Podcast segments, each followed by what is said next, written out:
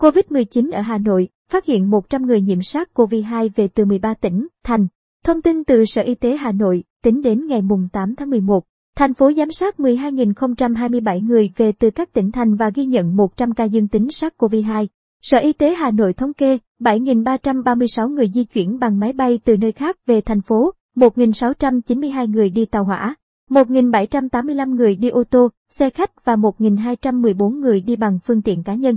100 trường hợp dương tính trở về từ 13 tỉnh, thành phố gồm thành phố Hồ Chí Minh 64, Đồng Nai 9, Bình Dương 7, Hà Giang 5, Nam Định 3, Hà Nam 3, Phú Thọ 2, Quảng Ngãi 2, Tây Ninh 1, Bắc Giang 1, Đắk Lắk 1, Phú Quốc, Kiên Giang 1, An Giang 1. Trong số các ca dương tính trên, 61 người tiêm đủ 2 mũi vaccine COVID-19, 24 người tiêm một mũi, 8 người chưa tiêm và 7 người chưa đến tuổi tiêm chủng.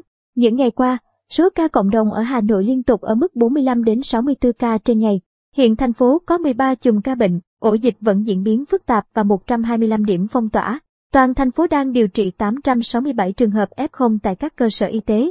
Tính riêng đợt dịch thứ 4, đến chiều mùng 8 tháng 11, Hà Nội ghi nhận 5.104 ca.